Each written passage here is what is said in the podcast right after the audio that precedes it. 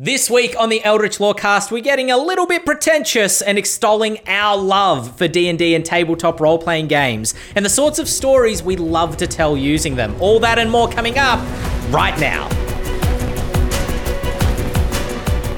Hello, everybody, and welcome to the Eldritch Lorecast, your favorite tabletop RPG podcast. My name is Ben Byrne, and with a panel like this, why wouldn't it be your favorite tabletop role playing game podcast? I'm here with James Haeck, Shawn Merwin, Dael Kingsmill. Dael, where was the first place you were introduced to tabletop role playing games of D and D? Was it in a game store? Were you with friends at a house?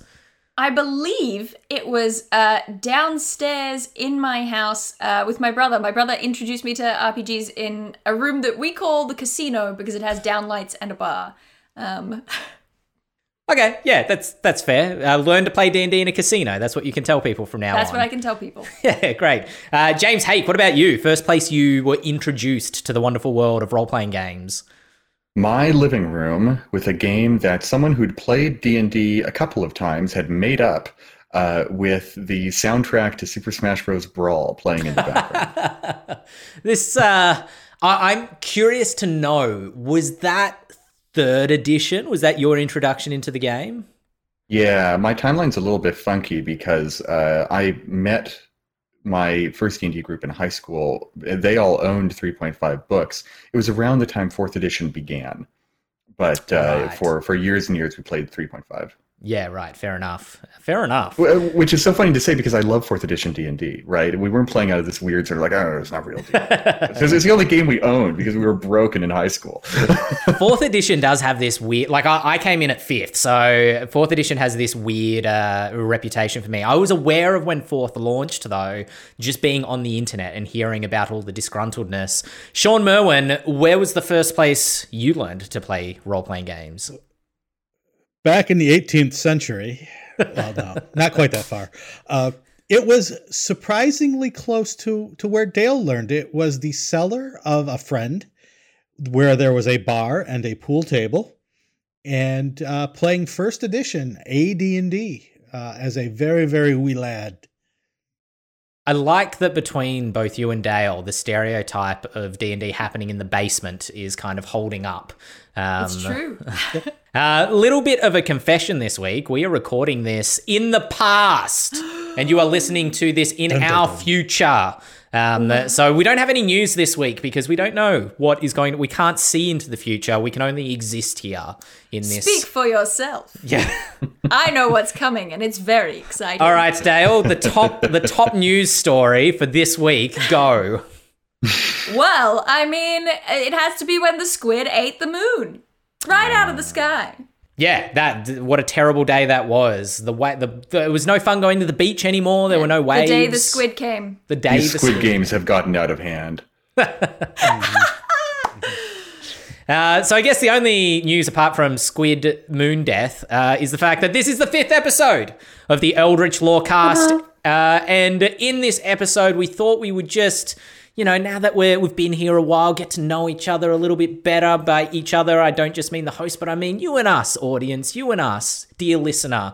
Uh, get grab a chair, snuggle in, get close, because uh, we are going to be delving back into the origins uh, of tabletop role playing games, not in general, more our experiences with tabletop role playing games, um, uh, and uh, talking about why.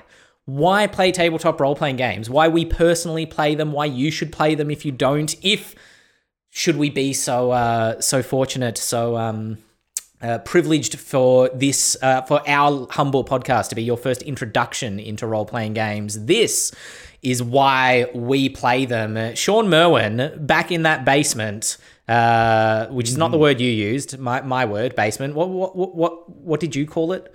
A cellar. That, maybe? There you go. See, there it's it's an Australian American thing. I don't think we have cellars here unless it's to hold wine.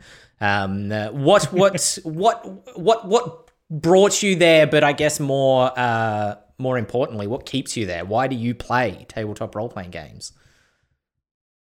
What brought me there was the cool kids. Uh, my brother or my my best friend's brother was older, and his friends were down in the basement playing this game, but we weren't allowed to go down there because we were four years younger and we weren't cool. But they were having a blast, it seemed. But then it turned out that a couple of their players that they were expecting didn't show up. So they needed warm bodies to play these characters. So we were dragged down there and just the the game itself was obviously brilliant and and captured the imagination, but being there with these older kids and being able to be cool like them was was part of the draw. But th- that lost its luster quickly, be- being with these bullies. Uh, but the uh, the game uh, really captured my imagination, and I, I had always loved games, and I had always loved stories. But there was no media back then that really combined the two well. Sure. Our video games were pixels on a screen that bounced back and forth, or maybe Space Invaders shooting up. But that was it. That was our video game uh, selection at the time. So we didn't have a way to play a game that would also tell a story the way that this game with dice and character sheets did. And it hit both my loves directly in the bullseye. And so I I just couldn't wait. And of course we weren't invited back because the uh, two players that were missing had come back but they had just graduated from basic D&D into advanced Dungeons and Dragons. So they were tossing out their basic games and I latched onto one and took it home and read it and tried to teach myself how to play this strange game, which is very hard to do when you're 10 years old and don't have a big vocabulary mm. and don't understand all these strange things, but it still was amazing. And so over time, I found more people to play with, eh, people who did understand the game better, had been taught the game well, and just couldn't get enough of it from that point forward, and knew at that point that this is what I want to do with my life. Was this similar for you, James, when you first entered? Were you a similar age? I was a freshman in high school, so I was what, like 14 years old. Um, and I, I feel like the circumstances of my introduction were were wildly different because uh, video games in particular had evolved so much, right? Mm. I, I was always a book nerd. I was always a fantasy nerd. Um, love The Hobbit. Love Harry Potter. Um, love Star Wars. Uh, but but by that time, there had been a lot of video games that I think had quite deftly uh, interwoven narrative and gameplay. Um, and and yet it, I, I wasn't playing a lot of Final Fantasy or anything like that. I wasn't playing actual or, or Baldur's Gate even. I wasn't playing any sort of uh, role playing game RPGs. I was playing things like The Legend of Zelda and um, RuneScape and things like that that had this sort of fantasy flavor to them, but didn't actually. Uh, they had kind of a veneer of storytelling, but they never kind of punched into the meat of it. And so when I found you, I was like, uh, I, I had a similar experience still to you, Shawn, where it's like, oh, I've loved this so much, but I actually get to go as deep as I really, really want to now. Mm. Um, it's like everything before has just been surface level. Now, now I can actually do this. Yeah, for sure. I find like I didn't come into role playing games specifically until I was already a man, um, as Bane would say. Uh, but uh, uh, you know, video games and tabletop war games were were my introduction into that sort of storytelling space. And I find that even when I'm playing a game that doesn't have a lot of story, like I remember playing, I think it was Star Wars Battlefront Two had this really cool mode, the original one, not not the more recent one, um, had this really cool mode that was called like Planetary Invasion, where you would build uh, a fleet and you'd fly it to different planets, and then you'd choose whether you were rebels or imperial or republic or droid army separatists. And if their fleet was in the same space as your fleet, then you'd have a space battle, and then you'd do a ground war, or you'd just do a ground war. All of this is a Galactic Conquest. right. there you go. That was the Galactic voice they did every time, yeah. So I would find that between the rounds of combat, I was literally in my head role playing like Yoda and Obi Wan and whoever, creating this story uh, beyond what the game was delivering to me. And and so have always been sort of you know I turned every game into a, a role playing game. I turned Rocket League uh, into a role playing game in my head where I was like I'm the best damn Rocket League race car driver ever. And I and I'm just playing against the AI I'm not even playing against other people. Uh, and then you know I get in a crash and I'm injured and I'm like oh no but it's okay. This other guy's gonna drive my car for me. There's no story in Rocket League but I made one uh, Dael, are you similar? Do you do that with? Uh, do you just turn everything into a role playing game? Uh, I I don't know whether I turn everything into a role playing game. I I suppose I come at it from a weird angle. So I was introduced to RPGs by my brother. I mentioned, um, but it was it was the stories he would tell. He was playing Rogue Trader, um, the the Warhammer. Um, sort of tabletop RPG, and he would. I didn't understand any of it. I didn't understand any of it because he he was talking about Warhammer and this game system. I had no idea what was going on, but I was like, he's a space pirate, and he rolled a, a one, so he fell down the ramp. Like it was it was those bits. I was like, this is this is funny. There's something here. It's it's this story he was telling. So I suppose it was story first and then cut to many many many years later that uh, that I was looking at sort of Pathfinder and the Iron Kingdoms. And it was the homebrew that really I think dragged me in because I'm looking at these and I'm going why does this dwarf get a negative 2 to charisma? I think that's wrong. I'm going to change it. And I got my hands on a copy of the Pathfinder core book and I it's got notes scribbled throughout it uh, where I'm just like I don't like this floating modifier I'm never going to remember it. I'll change it. And that's kind of slowly what pulled me in as I was like realizing that that yeah it's a it's a game that has all this power to tell a story but i also have the power to change the game and change the story that it tells. Um, i think that's kind of what started dragging me in. And then um, a throwaway reference during a, an old the olden days when i was on geek and sundry vlogs we had a um a vlogger hangout when we first hit 50000 subscribers and someone just threw away a reference they said we should do a a game of d&d sometime with all the vloggers and i was like interesting.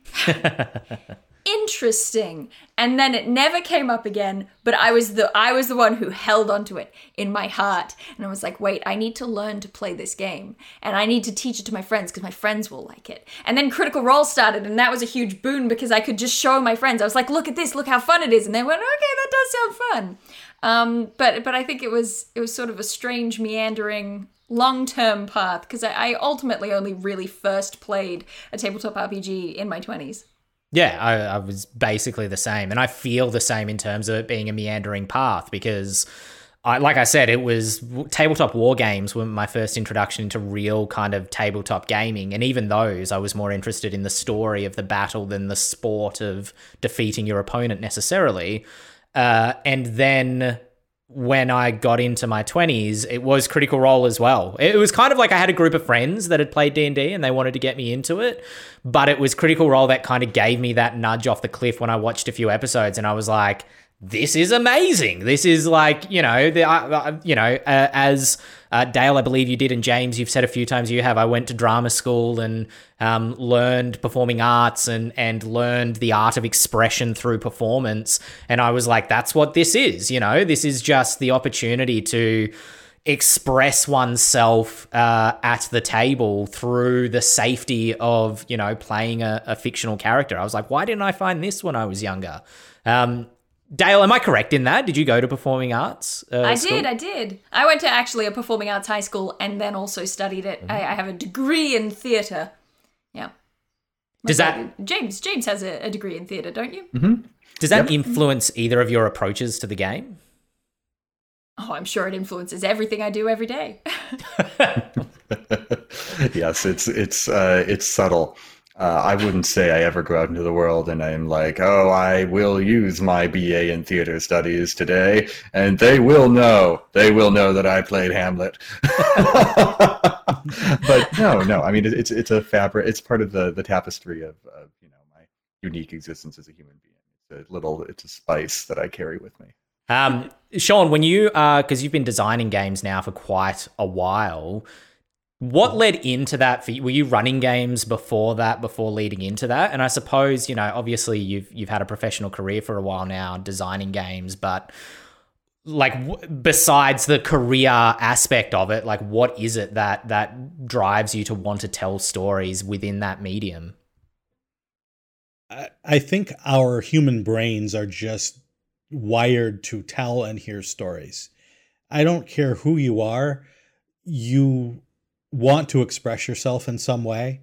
And it can come in a variety of ways. It doesn't have to be artistic. It can just be you wanting to come home from work and tell someone how your day went because you want to be seen and you mm. want to be heard and you want that experience to be shared with others. Mm. And uh, and role playing games are a medium to do that. There they really are an artistic medium, and mm. they weren't treated as such uh, for for so long until we have and had the technology to do that. And now we're seeing it everywhere, as we've discussed Critical Role many times. Um, and, and people are gravitating toward this as a new medium of, of artistic expression and of just entertainment. And you know, my, my whole life, like I said, when I started playing D and D and other role playing games, I thought this is what I want to do, but there was no way to get into the industry back then. Mm. Um, there was basically one company you could work for that was TSR, and there might have been five jobs. You, mm. There hmm. was no DM's Guild or OneBookShelf or any other way, no license to to use the game. So I thought, well, I'll go into teaching because teaching's fun, and I like teaching. But really, what I was doing the whole time was just preparing myself for the day that I could do this. And it wasn't something I thought about. It was just something that happened. So I got a degree in history and I got a degree in English and then I got a creative writing uh, master's. And with no plan to work on role playing games at all until third edition came out. And then it, uh, thought I thought I'd get back into playing uh, I now have a daughter, so she's going to want to learn to play at some point. So let's get back into third this new third edition. And through various circumstances and happenstance and luck and lots of work for very little pay, uh, I ended up doing it. And I've enjoyed every second of it since then, all 20 plus years of it. I was gonna say, I love that you you you sort of appeal to this human drive of of creativity that expresses itself in the game. Because I I wrote a very pretentious foreword to um to a supplement that I published on the DMs Guild at some point that was about Sorry, can I just say, we're talking about why we love this game. Pretension is fully invited into this conversation. Get as pretentious mean, as you like. Because God's know I will in a moment. Because I am pretension itself. I'm happy to be invited. Um, no, I I wrote this thing basically talking about how humans were born to tell stories, and um, I related it to mythology. So so there's this um this kind of theory out there. I don't know whether it's true or not, but there is an anthropological theory that um, humanity kind of began with the first spark of fire, with controlled fire, because that's the point when we swapped from just being, you know, hunters, foragers to people who told stories. Because suddenly it extended daylight hours. You couldn't you couldn't go out and do things. You couldn't hunt and you couldn't forage, but you could stay up later and you could tell stories. That's the only thing that you could do is sit around this fire and tell stories. And then you see sort of reflections of that in mythology, like Prometheus stealing the flame for humanity. And and over time you you we recreate that. We sit around a TV and receive stories from the television. This source of light, a group of people around it, and stories. That's that's the common thread. And I think that D and D or tabletop RPGs really reflect that. You sit together mm. in a mm. circle and you just tell stories to one another and i think it's like it's it's such a pure expression of humanity in that sense. So I, I don't know. I thought it was nice that you mentioned that. I, I th- to people who ask me what D and D is, who have no concept, they've never played it before, they've only heard about it through something like Stranger Things or ET, and they're like, "Oh, what is this D and D thing I keep hearing about?" The easiest way to explain it, I have found, is like campfire stories is sitting around and we all tell a story together um, and you know share part of the narrative. And there are game mechanics that kind of bind uh, to use a pretentious word bind the game world. Um, to make it feel, you know, more real, and so that we're not just making up anything and everything. That there's a challenge to to to the story. But I think that you're absolutely right. It is, uh, you know, that that um, innate need to communicate through, um, you know, storytelling, whether we're, whether we're making it up or whether you're running a D and D campaign that is set in some sort of Greek mythologically tied world that retells the story of Prometheus or Atlas or you know whoever it happens to be. Um, James, do you feel the same? Do you how, or or uh, uh, potential alternative question: How do you explain what D and D is to people who have never played it before? Oh, I agree wholeheartedly. Absolutely, there's a sort of primevalness to uh, the act of playing D and D. I think the the way I got started writing D and D kind of speaks to the way that I feel about the game, which is uh, I left my home state of Washington and traveled to California to go to school to be an actor, um, and I was by this point completely obsessed with D and D. Uh, and it didn't help that uh, I'd recently been horrifically burned out on third edition D and D by uh, uh, the player experiences. And when I uh, was just leaving for California, the D and D Next, the, the playtest was in full swing. The playtest for the game that would become fifth edition, and I hung on every scrap of news and every playtest back that came out. I mean, I, I was thoroughly obsessed, um, and by this time, uh, there was yet no critical role and d&d was still and it's weird to think about now. Uh, it was still kind of deep in the depths of uncoolness. Um, okay. even even skyrim was only a couple of years old at this point. Um, and that was like the biggest game of all time.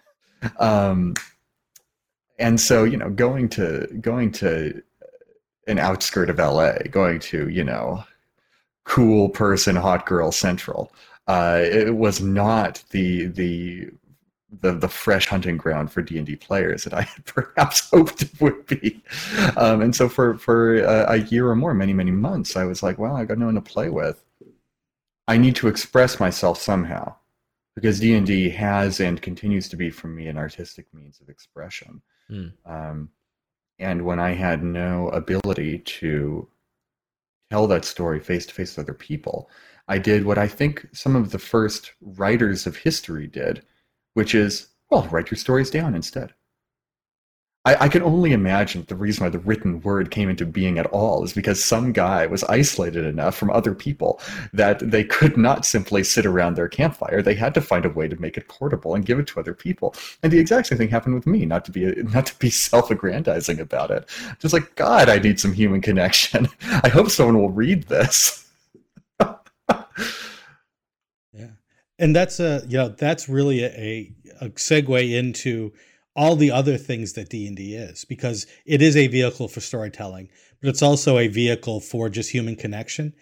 And but it's also a set of rules that describes how a world works. Mm. And I know many many D&D players who could care less about storytelling. They want to figure out the mechanics of the game. They want to see how it fits together, just like it was a machine and they were pulling cogs out of it uh, and putting cogs back. And you know, Dael mentioned Pathfinder, uh, either this episode or a couple episodes ago, where you're just like, nope, not going to do that. And that's a whole different aspect of D and D that makes it so wonderful, is that it's many things to many people. Mm. And you can have many different kinds of minds all sitting at the same table, getting different joys out of the same thing at the same time. Well, that's what kind of blows my mind a little bit when you think of the history of D&D stretching back to its inception and and I suppose tabletop role-playing games in general is the idea that it was, you know, there are trends within D&D in terms of why people play it and that early on it was you know you go into the dungeon you you kill the monsters you find the treasure you pull them out of the the dungeon and you go into town and you sell the treasure. And it had to my perception uh, i'm open to being corrected on this but it had this almost more board gamey feel to it where it was about the treasure and the monsters more so than necessarily like how my character feels about the monsters that they're killing. Do the monsters have homes? Do the monsters have children and, you know, like a, a life before I came and killed them? Which is you know, not entirely how everybody plays it these days, but it is much. I, I, think Critical Role maybe had a lot to do with this idea of popularizing or um, making D and D appeal to people that want that side of the game where it is, you know, moral quandaries, and it's more about the role play and the conversation than it is about the game mechanics. Um, so that the game itself has kind of evolved along those lines, and yet there is a uniqueness to games, I feel this way about video games as well, in terms of an artistic medium, because the game mechanics help tell the story and capture the feel that you're going for. We've talked, mm. Shawn. You mentioned uh, on previous episodes how horror is hard to do in D and D, specifically in Five E specifically, because the way that the mechanics of the game work set it up as a sort of power fantasy, which is very hard to capture a genuine horror vibe if the the party are empowered um, to to be able to defeat the horrific thing that confronts them. Um, I guess jumping back over to Dael, like, what is your preferred?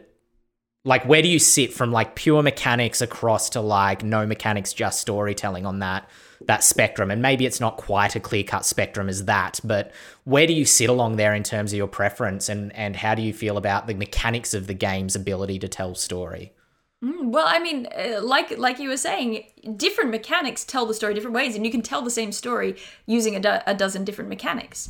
Um, and you know, different different tabletop RPGs can can emulate the same thing in different ways. You know, Pathfinder and D and D. If you look at them, oh, let's go fourth edition and Pathfinder one, right? Just just so we get specific, like very different mechanics, but they're both giving you a fantasy world. They just do it in different ways. It feels different. If you choose a granular um, magic spell casting system, it's going to feel like magic is complicated and like you need to learn it. Whereas if you choose something that is very simple, it's like you have these three powers and you just do them. It makes it feel like it's innate, right? So so the mechanics play in in a really strong way to the feel of the game. And this is this is the thing that I harp on on my YouTube channel about all the time. I say things are vague and evocative, right? I want things to evoke certain feelings and how are we going to make the mechanics match that? I suppose in terms of that spectrum, I think that a really good Magic the Gathering card is the perfect approach to mechanics in a tabletop RPG,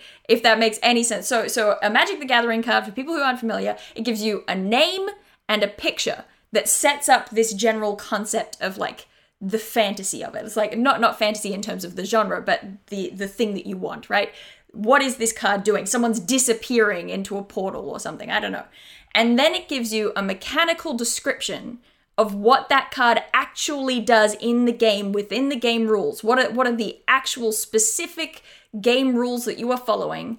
And then it gives you a little bit of flavor text at the bottom that wraps it all up together. And it says, This is the story of this moment.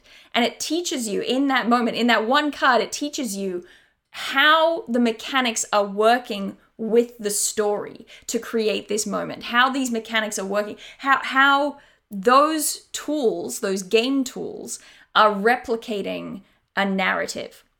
And it just puts it all together in this perfect little package. And I think that tabletop RPGs, at their best, do those things. You know, you start reading a, a, feature, a class feature from fifth edition, and it usually starts off with one sentence describing the story of it. Mm. And then it tells you how it works, what dice you roll. You know, it uses keywords that you're familiar with from the rest of the game, but you get that one sentence telling you what the story of it is. And that's that's I think where I sit. I want it to be um, mechanics that really serve the story. I don't necessarily need the ca- the mechanics to disappear, but they they need to serve the um, the genre, the narrative moment, the um, character progression that I am trying to evoke in my players. For sure. James, do you have a similar sort of thought in terms of your approach to writing rules? Like, is there a thought process that you have in terms of like, what do I want to say here? What do I want this monster to do? What do I want this room, you know, in a dungeon to to to do in relation to its service of the story? How do I make that happen through the mechanics of of this, you know, thing? Yeah, this is uh this is another thing where I might draw a comparison to collectible card games like Magic or Hearthstone. Um, it's something I learned from playing them. Uh, excuse me. And and before I played collectible card games, I had this very, very sort of story first, story only mindset, where uh, I I would call it kind of the purple prose of game design where uh, you you tell, don't show what you want your rules to do. But there is a more elegant way to do it, and it is to write rules that create a narrative that support what you want to tell people. If you have, um, if you've got a giant monster in in a card game, for example, that uh, loves to eat, like I don't know, like it's a gigantic Tyrannosaurus Rex eats everything in its path. There are a lot of ways to uh, to express that in your card game. Um, it could be, you know, upon playing, deal five damage to target anything. That and then you know you, you imagine oh well what it just did is it just scooped down and it ate the guy. Or it's like I don't know deal two damage to all enemy targets. Or it's like destroy all enemy targets with two attack or less or something like that. Uh, but it's like you, get into that and you start fiddling around and playing with it and it's like okay well actually i really want to sell the idea that this is an all devouring creature because right, right just straight damage could be interpreted as a lot of things. It could be uh, charging like a bull and trampling everything in its path. If it's devouring then then there's something how do you devour a creature? What happens when you devour a creature? It has to be smaller than you for one thing. And so maybe that idea where it's like, okay, destroy all creatures with X attack or lower is really in there because it can only eat things that are smaller and weaker than it. And then you get to thinking, okay, well, it's devoured it. It's kind of taken on their energy. It needs to eat to survive. So how about we say, and it it gains one extra life for every creature it's destroyed in this way when it plays, right? Now, all of a sudden, instead of just a thing that, oh, appears and does damage, here's our devouring monster, now you've got something that actually tells a story with the mechanics that it's brought to the table. Mm. Yes, I think that, um, you know, f- for me, I'm the sort of person who doesn't, I don't like to describe damage as you take five points of damage.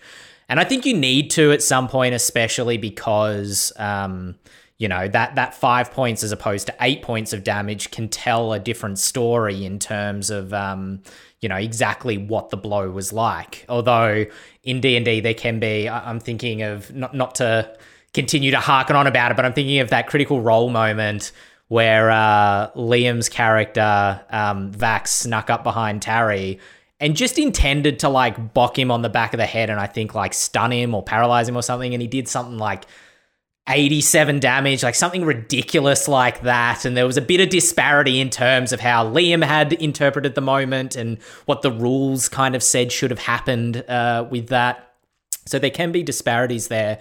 But I think you're right, James, in terms of describing what the effect is first and then the kind of uh, mechanical effect afterwards, or what the story is first and what the mechanical effect is afterwards.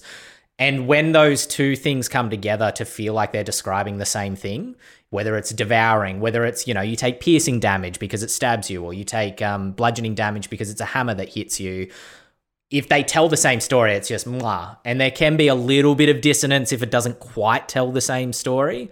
Um, and, and dissonance that's, that's, is the right word, right? Yeah. If you listen to YouTubers, they will you will hear the phrase, a somewhat pretentious phrase, but I use one of Ludo narrative dissonance, where the game Ludo and the story narrative do not harmonize. Um, and so, you know, the goal of a game designer is to minimize the dissonance yeah. and to maximize. Uh, maybe I'll coin a term here: Ludo narrative harmony.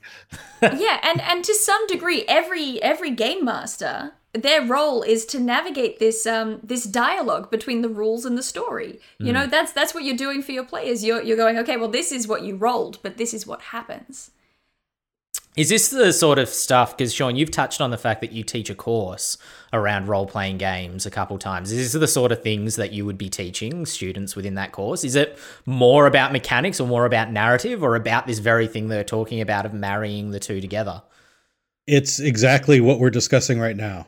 Uh, you know, I, I start with games like Fate, uh, where there is a sort of a closer connection between the rules and the narrative that comes out of it. Because in Fate, you are what you do is who your character is. So your character has aspects.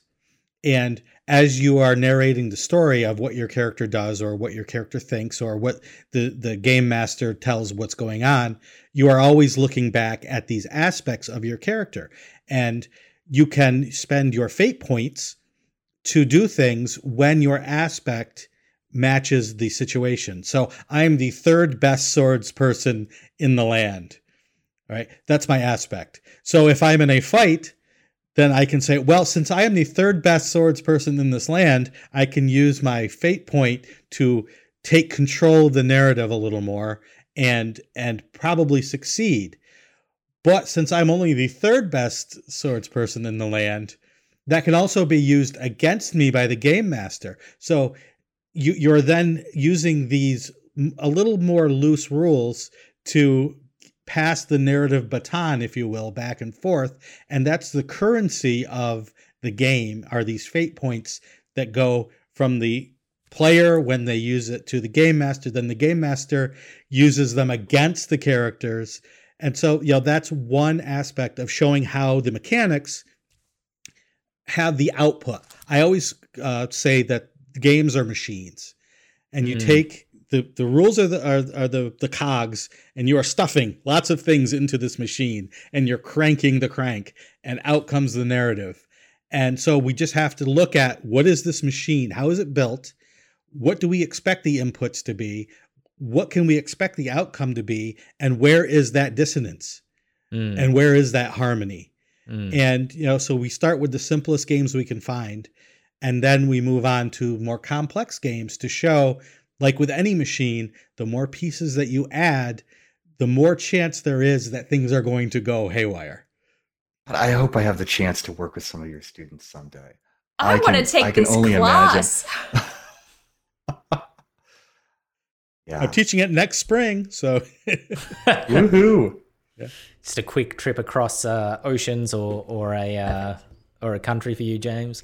Um, along that uh, line that you were talking there or, or referring to there, Shawn, in terms of like, you know, simpler games versus games that get more mechanically complex. Do you have a, and I'm speaking more as a fan of tabletop RPGs necessarily than a designer, do you have a preference in, in terms of like what you prefer? Do you prefer crunchier, mechanic heavy games or do you prefer lighter, kind of story driven games? I, I want them all. I, I, I don't want to choose a favorite because I want them all. I want to be able to play, you know, I want to be able to play the game where we sit around in, in a half an hour, you know, tell a complete story without too much fuss. And then I also want the game where we can really dive in and and trick out the game the way we want to play it with all these moving parts and people being ingenious with those parts. Uh, sure. I, I love all of that. Do you have a, a preference in terms of the types of stories that you like to tell? Like, I mean, I guess, you know, to rephrase this, it's almost like asking, like, what's your favorite genre of movie? Like, do you have a you know particular moments that stand out to you over the times that you've been playing tabletop RPGs that you're like, yeah, I, I, I really enjoyed that moment, and not I want to try to recreate it, but that's the the that's what really speaks to me about the game. That that encapsulates what I love about it, and so those are the sort of stories I want to try and tell.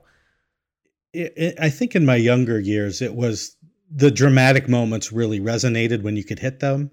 Mm. Uh, but now I'm to the point where it's all about the the humor uh, I I want to laugh more, and I I I love the sort of playing against the expectation, and the expectation is sort of this this drama that you know these grand stories, and I've had my fill of grand stories. I think over the years, uh, so I, I want to turn it on its ear and and get some of the silliness and see some of the the levity in in life.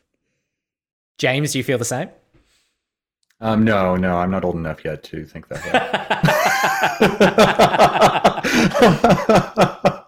um, uh, if you were to ask me the same question you asked Shawn, I would say it's, it's like you're asking me to choose between my favorite tool, a hammer or a screwdriver. I'm like, I, I need them both, man. Um, I, I, I think where I am right now, though, is D and D is at a zenith of popularity right now, and I hope that zenith keeps getting like pushed through and reach new heights all the time.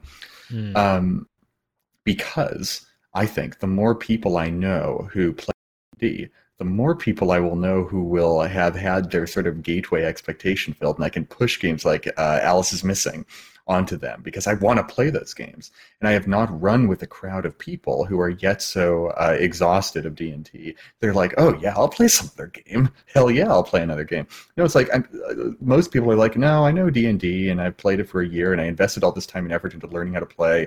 That it's like, no, let's just keep playing D&D. And like, I love D&D, so I'll, I'll never say no to that, uh, given the right people. But uh, I, I, I really want to play more games that don't have quite the uh, all things for all people uh, aspect of D and D. Uh, it's it's great for for what it is, but it's it's not it's not the every game. Well, that's what you know, and maybe this is a question. Uh, partly for Shawn, but just because you've seen the the greatest breadth of the role playing industry from the early days of D and D to now, is I think that a lot of people have this perception, especially if you've only played fifth edition D and D, that D&D is what tabletop role-playing games are in the same way that like if you've only ever eaten chocolate ice cream you think that chocolate is the flavor of ice cream, you know, And if and you've everything. only ever played Monopoly, that's what board games are. Yeah, Getting some exactly. real boss baby vibes from this movie. Exactly. I mean, I I consider fifth edition D and D isn't perfect in this way, especially as someone who has to tinker with it a little bit in terms of my homebrew rules. And often I'll use a lot of like the Grim Hollow um, rules that are in the the campaign guide to make it feel more dark and scary because fifth edition doesn't naturally lend itself to that. But is fifth edition is its reputation for being super malleable uh, correct, or is it just because I haven't had other flavors of ice cream? Well, I part of the I I, don't have a, a direct answer to that because it can be, and part of the fun is making that change. Right, part of the fun is making the game your own. So you know if if you say that D and D is the perfect horror game, I would say it's not. But you could make it the perfect horror game for you, and part of the fun is you get to do it. You get to make Mm. it your own. Um, so I also don't hold uh, a lot of weight with the people that saying, "Well, you have to play Dread," because no, you don't. Sure. Uh, and and but if you do, great, because it is a fun game and it is fun to play. Uh, and we only have a certain amount of time in the day to to do the things we want to do. So, like Joey said, when you know when I was playing AD and D back in the day, my all my friends wanted to play D and that was it. And I but oh, there's Paranoia, and there's Call of Cthulhu, and there's uh, I can Boot Hill, and there's all these other games, but they just wanted to play D and D. And Mm. while I was upset about that because I wanted to explore these things, I can also understand why they said that because that's what they enjoyed. Why Mm. take the joy away from someone who's enjoying the thing that they're enjoying? Now, if they said, "I hate D and D, but we're still going to keep playing D and D," then I would have had an argument to say, "Well, why don't we try this?" So you know, Sure. it's it's it's personal preference and the joy of doing the thing that you love to do, even if it's not the same that thing that everyone else is doing. Yeah, for sure. Uh, Dael, what what sort of stories do you tell when you're, or do you want to tell when you're running games? I mean, I I wish that I could be more nuanced, but I'm I'm the young Shawn right now. I am a sucker. I have always been a sucker for a little bit of drama. Uh, and you know, to this day, one of my favorite genres of television is teen drama. It's ridiculous, but I love it. It is close to my heart. And uh, you know, even even other shows that I you know, I love Buffy, but I love that it has humor and it has some very dramatic moments and I, I live for that drama. So I even though I do want my games to be sort of, you know, varied in tone, I, I love I love those dramatic moments.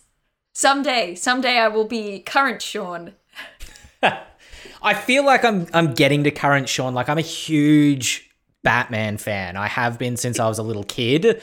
But I the and I love dark fantasy and I love dark themes and I I love um you know like the Dark Knight was one of my favorite movies if nobody can tell. Um but I just saw the the recent trailer for the Robert Pattinson movie and I'm like oh man, it looks like it looks good. It looks interesting. I don't want to I don't want to poo on it, but it's just like it looks like a 16 year old saw the Dark Knight and was like, I can do better. I can make it darker. I can make it grittier. So I feel like I'm starting to get there with with See, that. no, I'm uh, so excited for that one. I'm so excited for it. I'm ready for the Riddler to be scary. Give it to me. Put it in my veins. But I've played like the Arkham games. He's already like Saw in those kind of. I mean, he's a little bit ridiculous, but but it, they they tried to set up like, what if the Riddler was Jigsaw? Um, I feel like I've seen that already. Um, but much like you, Dael, uh, you know, I think that, and, and I think you've said before as well, the trick to doing really good dark fantasy or really good dramatic storylines is to have that lightness in there as well is to have you know like the the typical horror movie kind of makeup is the first scene is dark and gloomy and the monster gets the first person and they die in a horrific way and there's probably a jump scare but the immediate next scene is usually daylight you know and it's like the next morning after and so it it ensures that there's those peaks and valleys but i The think light that shade. Exactly, exactly. But I think that as, you know, all of us have said during this conversation, role-playing games are so much more than than light entertainment and and have the ability to express so much more than just um you know oh, no everything is mimics you know everything is mimics is great but it's certainly not where i'm at in terms of uh constructing dungeons and and the game um, having discussed why we love it, uh, I thought we'd just quickly jump into a discussion about kind of how to get started. I mean, we we know our four origins now in some capacity, um, and it sounds like each of us kind of had someone to show us the ropes. Do, is that? I mean, I don't want to say that's a necessity because I don't believe that it is, but but is it is it the a good way to get started if you want to break into role playing games? Um, one of the talks that I attended uh, when I was doing really, you know, indie, uh, third party 5e publishing stuff when I was first getting started was a talk that Chris Perkins gave at PAX back in right before Storm King's Thunder launched, so whatever year that was. And he was giving a talk on his start to D&D and he talked about how he submitted uh, so so many things to Dragon Magazine, you know, lying about his age to get under the submission guidelines and stuff like that. And the thing that really struck me about what Chris said was something he said at the very end, which was, "And now you forget all that because that path doesn't exist anymore." Mm. And in fact, that path may have never existed for anyone except for me. Um, and that really resonated with me because that's true. That's truer now than it's ever been before. There is no path into tabletop RPGs. Uh, you, you know, you can see it from us, and we've all had different paths into whatever little niche of the industry we're living in. Because you know, this this industry is still tiny, even though D and D is exploding. You can fit it in a teacup. Um, and what you have to do if you want to get into making RPGs is you got to bring your machete to the jungle and carve your own path. Uh, and and you know you can listen to us, you can listen to Chris Perkins, you can listen to all these people, and they can give you good ideas, important ideas uh, that you can internalize. But but these ideas need to be a, a structure for you, not the actual meat of what you Mm. want to do. In in fact, maybe I'll say this: the the number one way to find your place in tabletop role playing games or any creative medium is to create what you want to see in the world, create what you like. And you can never go into creative medium expecting, uh, or you can never go into a creative medium because you want attention or you want success, because that is the number one surefire way to ensure that you will be miserable. Uh, because if you don't get success, you'll be miserable. If you do get success, you'll always be chasing a bigger high. Um, y- you have to love what you love and do it for you. And if you find success and you can quit your day job, congratulations. You're very, very lucky. Um, and like, I don't know, you have to be okay with that.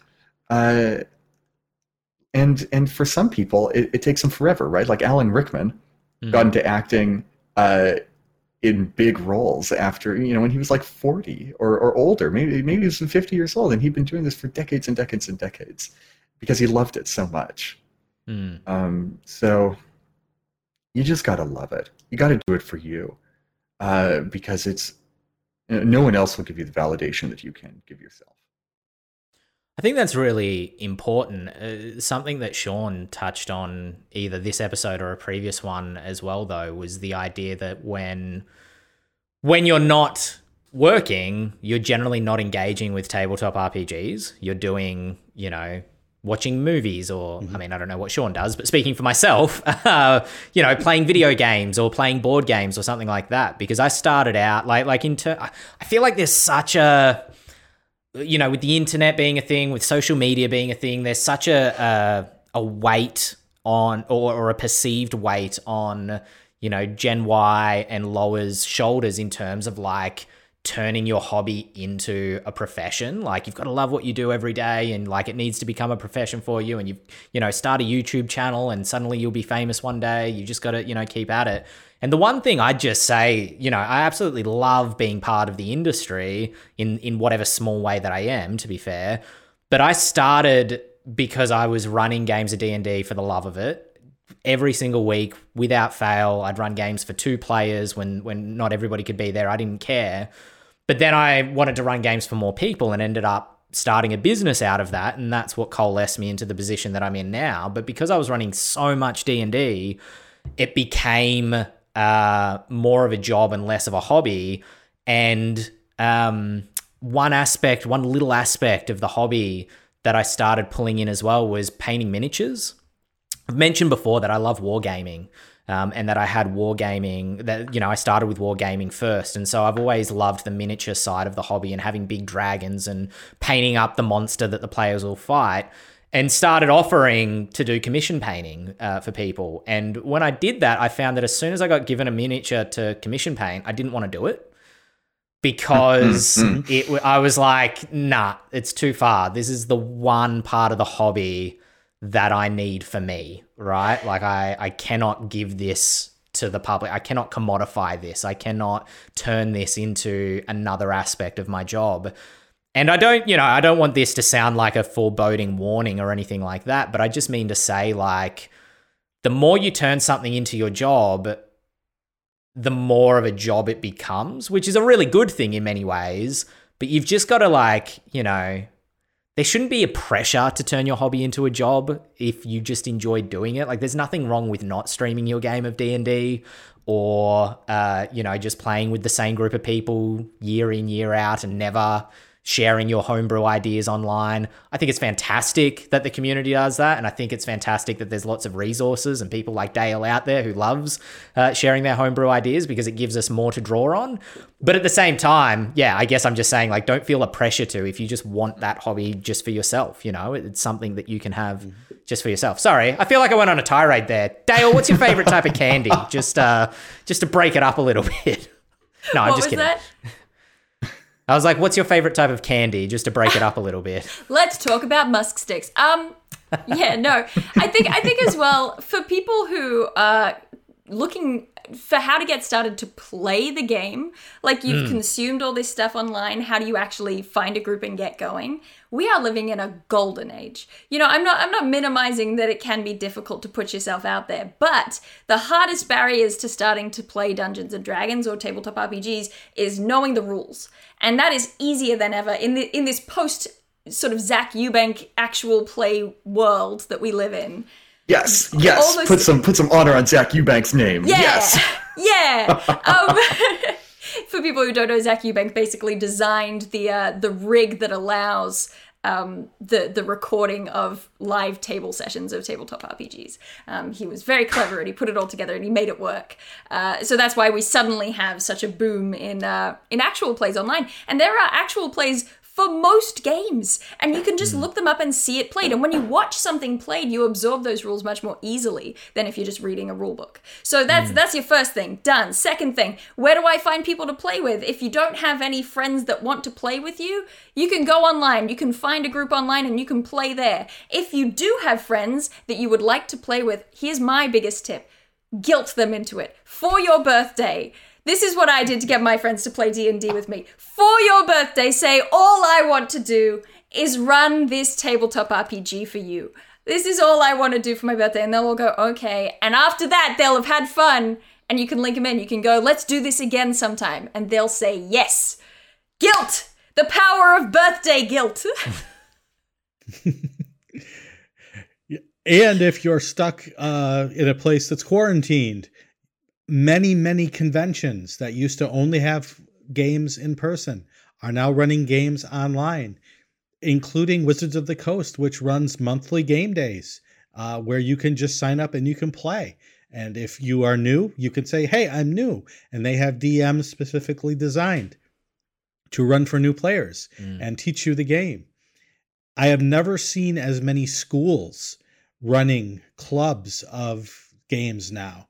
Uh, people that I've worked with in the past are calling me up and saying, "Hey, you you do stuff with D and D, right?" And I say, "Yes." And they said, "Well, my son or my daughter, they want to learn how to play. What do I do?" And so then I point them in seven different directions and say, these are the many channels that you or your child has to get into games. Uh, never been a better time. Uh, just always temper your expectations because mm. everything is going to be different. And if you have one bad uh, session, that does not mean every session is bad. It just means it may not have been, you know, the best venue for you. It might not have been the right group for you, but there's always another group out there uh, that are just waiting to to talk and to play. Mm, and you know what? James's advice for getting into making these kinds of products it applies to players as well. You know, if if you can't find the group that you want to be in, make that group. Make the thing you want to see in the world. It, you're never too old to get started playing. D- One of my favorite stories. I was on a panel uh, at Comic Con, San Diego Comic Con, for for sort of beginners with d&d and afterwards we went down and we um, played a couple sessions with people who watched the panel it was you know you're free to come and play and we'll teach you how to play and i sat down at this table to, to be a player and this this woman sat down next to me she was probably about 65 to 70 years old and she sat down next to me and she said do you think that i can start learning d&d now do you think i'm too old to really learn d&d now and i said to her dame judi dench runs D&D for her grandkids. You are never too old to start playing D&D. And that woman, I explained maybe one, I think I explained how proficiency bonuses work to her. That was the one point of confusion. And then she got it. And she was playing a drow rogue, and immediately she was in it. She like scouted ahead, saw the danger, and decided not to tell the rest of the party. She immediately understood. She's the best player I have ever seen. It was wonderful. Oh my god, that's incredible. She's my hero. Well, with that heartwarming story, I think that's where we'll need to wrap it up this week. If you want to keep the conversation going, tell us why you love playing tabletop role-playing games, why you love playing D&D, what are the sort of stories you like to see and play, a funny moment that happened at one of your tables. You can keep the conversation going. Our Twitter handles are just below our names if you want to reach out to us there. Or if you're listening to this not on YouTube, you can reach out podcast at ghostfiregaming.com. Send us an email. We'll read some of them out uh, on the podcast and dissect them and discuss uh, the different things that, that people email through to us. Um, don't forget to subscribe, whether on you're on YouTube or Apple Podcasts or Spotify. Leave us a review and just go out and like pin a notice board calling for adventurers to listen to the Eldritch Lorecast because this is the number one D&D podcast in the world with a host of panelists like this. I've been Ben Byrne here with Dael Kingsmill, James Haeck, Shawn Merwin. See you guys next week.